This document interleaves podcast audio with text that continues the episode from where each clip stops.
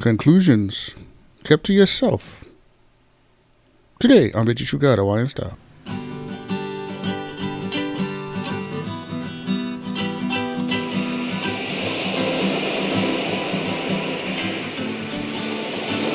Aloha Friday, everybody. I'm your host, Brad Mel, and I say thanks for listening to the show. Well, today we're talking about conclusions, wrapping that bugger up, and not being, you know, not feeling like you got to share is a sign of maturity. You know, having conclusions and thinking the worst about people, it's not, the, it's not a good way to live your life. And for some reason this week it wasn't good for you, I like pray right now for the brothers and sisters. If you had a great week, all all praise go to God. But if for some reason you got stuck or you went backwards even, I'm gonna say a prayer right now for you. And we will hele on from there. Father God, I just pray for the brothers and sisters that didn't go well. I pray that conclusions somehow got the best of them and they, they stayed at it or they went get worse. And I just pray that this show would shed light. This show would be that that the bugger that propelled them forward to a different place. In Jesus' name. Amen. Okay then. Remember now here is we stay you know, we need to stay away from the hypercritical thinking that we get on people that when we deal with them. It's not it's not constructive to to live that way and think that way. You know, it puts people down, it crushes spirits. You know, and, and until and they, they stay trying to figure out their life and we keep making it you know more hard for them. You know, there's no age limit when it comes to life lessons. Young and old alike, we all need the same kind of mercy.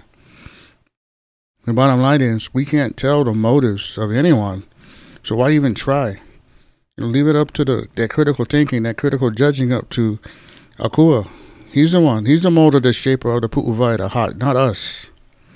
You know, we read in Matthew fifteen eleven. It's not what goes on to the mouth that defiles the person, but is what comes out of the mouth that defiles the person. And this passage means like it's not the food we eat that makes us wicked in our hearts. It's the things that we look at. It's the things that we we we intake in our minds and the things that we entertain. It's the stuff that we say that is unmerited to people, the the evil things. You know, it's not the food. It's not not that at all. It's in our hearts. You know, as soon as you figure out that keeping your conclusion to yourself, your life will be much smoother. You know, the help that the Holy Spirit gives us, He'll help us discern whether we should even open our mouth or not on every subject. You know, sometimes shutting up is best. You sit there and you hold it in and you can assess. People people tell you so much about themselves when you just sit and listen. If you stop and listen, you can tell educated answers. You can tell people that were taught the answers they're saying. You can say you can you can hear. That's a news answer, bro. You listen to CNN, you listen to Fox. I can tell, and it's just and you they get molded and shaped, but the answers t- they tell a lot. And when you learn to slow down and listen, I tell you, it really informs you. It helps me out when I debate and talk to people. I I they tell me so much about their character by the things they say, and I just listen and I enjoy it because it helps me help them shed light in darkness. You know, it's it's another way for God to control and not the devil the outcomes of these things that we need help with. And here, you know, here's a few questions that help us discern, you know, if if whatever you're dealing with is even your business. You know, here's one. Did God give you this as an assignment? Or are you even qualified to answer the person that's talking to you? Are you disqualified yourself? Is there any part of your information that is gossip? Like maybe I shouldn't be saying this. Or is your help based on scripture? Like, are you scripturally sound? Or are you just talking, you know, some things you in here? I don't know. And that's a challenge, guys. And if if you are in any way meddling, just spare the person and stop talking. Don't share it. Keep it to yourself.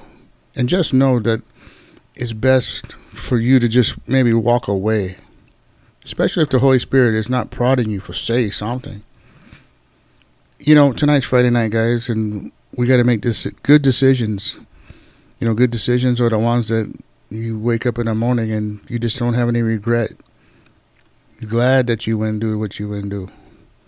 So I'm gonna I'm gonna pray right now for those brothers and sisters that you're just tired of the same old same old on the Friday nights and that you want different you want life different, you want different job, but you need the Lord to help you and guide you. Alakai you. And just say this prayer with me right now. Father God, I know that I am a sinner and I need a Savior. I'm sorry for my sin, Lord, and I turn from it now by faith. And I believe Jesus died to save me. And I now place my eternal destiny in His hands. In Jesus' name. Amen. All right.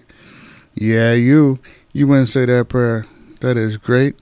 You are now found in the Lamb's Book of Life. You will have eternity with God. Raja. I think that's great. And if for some reason you said that prayer right now, get a hold of us, Victory True God. Let us know. We'll send you out a free Bible. And for some reason you're stuck in a hole, no can get out, if you just lost, go to the monthly membership, click on a join, and we will give you all the information you need. We will help you get out of the hole you're stuck in. And tell a friend about at Wine Star. Let them know that Monday we're coming back with a brand new topic. And as always, I like to say, malama pono, everybody. Take care.